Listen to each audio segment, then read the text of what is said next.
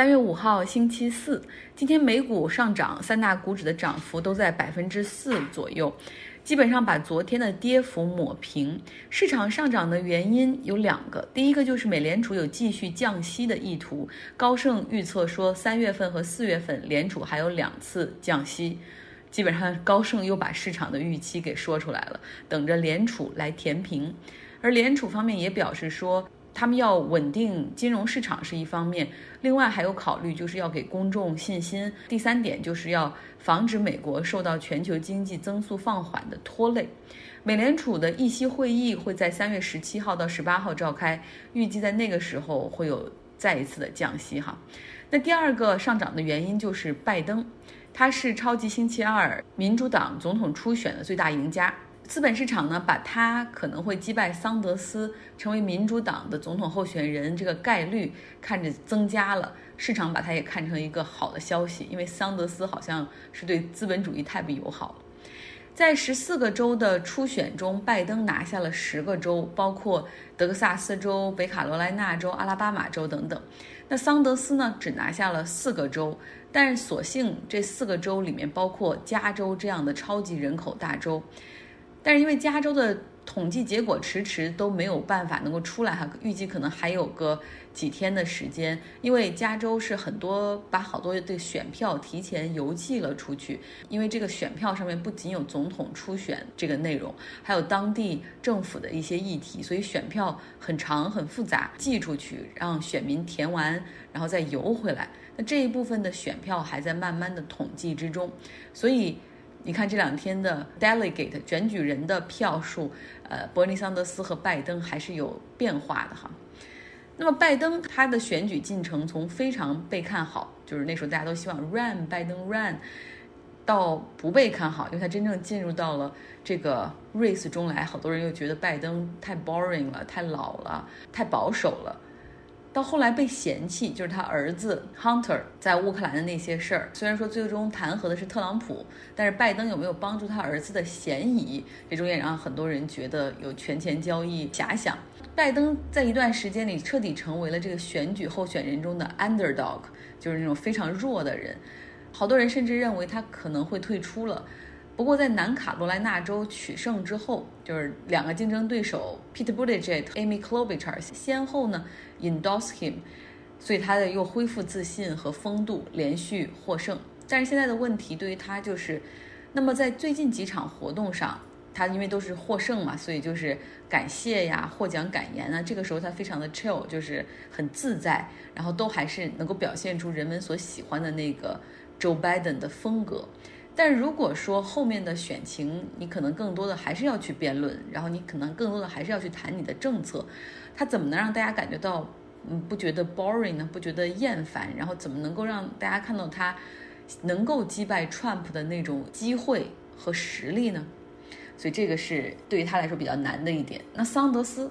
他可是从来不会让你觉得 boring 的人，他激情澎湃，选民的主要群体是年轻人和。Liberals 自由派，那他的问题就是怎么去扩大他的选民群体？他有非常忠诚的这种选民的 base，可是呢，眼看那边温和派已经团结起来了，可是 Bernie Sanders 他二零一五年才加入民主党，他肯定只是孤身一人，现在没有什么主流的民主党人士去 endorse him。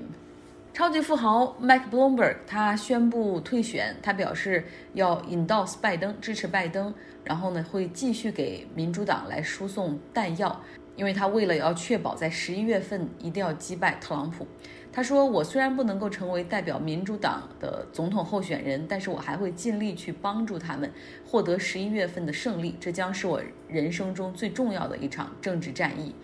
他说，民主党不仅要击败特朗普，而且还要在参众两院获得胜利。那么到现在为止，哈，温和派民主党的阵营可谓是彻底统一了起来。但是自由派这边呢，跟桑德斯有一些政策理念相同的 Elizabeth Warren，他还没有宣布退选，哈。不过昨天在他老家马赛诸塞州，他不仅是输给了桑德斯，而且还输给了拜登。在他老家的这个州，他担任参议员，这个州仅获得第三名，这对于他来说确实是个打击。在昨天晚上的一个竞选活动上，你能够看到这个 Elizabeth Warren 肯定是肯定是哭了。所以他是否还会继续留在这个竞选中来呢？还是他会退出，选择支持桑德斯？这都是一个问号。竞选真的像一场马拉松，沃伦在起跑的时候非常的强劲，他有各种各样的 I have a plan 计划，去实现全民医保，实现大学免费。他要会他会加强对金融市场的监管，对五千万以上资产的那种超级富豪来征税。他举行竞选活动的时候，campaign 的时候，活动结束之后会耐心的和每一个人自拍合影。但是呢，整个竞选的过程因为拉得太长，很容易失去那个 momentum。像现在他的竞选经理就表示说，我们有各种各样的这种资源不足的情况已经出现了，但是是否要退选，这个决定权还在 Elizabeth Warren 自己手里。嗯，那么离开美国来到土耳其，说一说在叙利亚战场上吧。土耳其的总统埃尔多安吃了亏，他有三十三名士兵在上一周被叙利亚政府军和俄罗斯这攻击下丧生了。那土耳其虽然本周击落了三架叙利亚政府军的飞机，但是今天又有两名土耳其的士兵，然后在这个冲在交火中丧生。土耳其的总统埃尔多安和俄罗斯总统普京会在本周四来进行会面，要有一个会谈。这中间的动态的变化 dynamic 也很有意思，比如说哈，俄罗斯和土耳其他们俩历史上的关系并不好，但是呢，普京这个人很聪明，他喜欢四两拨千斤，就早就看出土耳其和欧盟以及他们的所谓西方盟友之间有有间隙哈，所以一直希望可以把土耳其从西方阵营中给离间出来。所以在二零一六年，当土耳其总统埃尔多安遭遇了那个遭遇了那个军事政变的第二天，军人想推翻他的统治，普京在第二天的时候就给埃尔多安打了个电话，他说：“我会全力支持你的，如果有需要的话，你就告诉我。”埃尔多安也是知道普京对于他所支持的盟友来说意味着什么，比如说委内瑞拉的总统马杜罗，还有叙利亚的总统阿萨德，如果不是有普京的支持。很难维持他们现在的这种统治哈。那埃尔多安像这样的一个 dictator，他确实需要普京这样的朋友。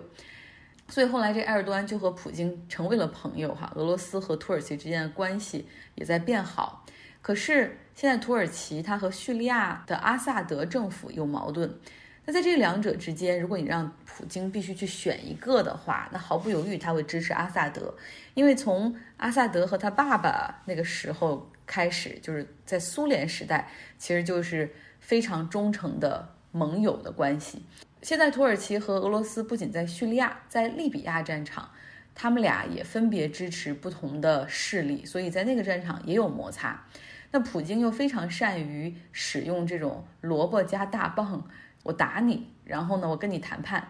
给你一个甜枣，然后让你去妥协。所以情况会怎么样？我们看明天的谈判之后会不会有什么样的变化？那埃尔多安此前要求北约支持他，但是北约不响应。他开放了土耳其和希腊的边境，就是土耳其这边不管了，然后允许难民们穿过前往希腊，从而进入欧盟。希腊方面呢是希望阻止，然后并且已经在边境增兵，甚至已经开始向难民发射催泪瓦斯和橡皮子弹。有一些难民进入希腊境内之后也被遣返，但是很多人也选择坐车前往一些更偏僻的地区，然后来翻越国境。有难民说了，载他们一程的正是希腊政府和军队的车。还有人背着简单的行囊穿越土耳其和希腊边境的水坝，希望能够有机会进入欧洲，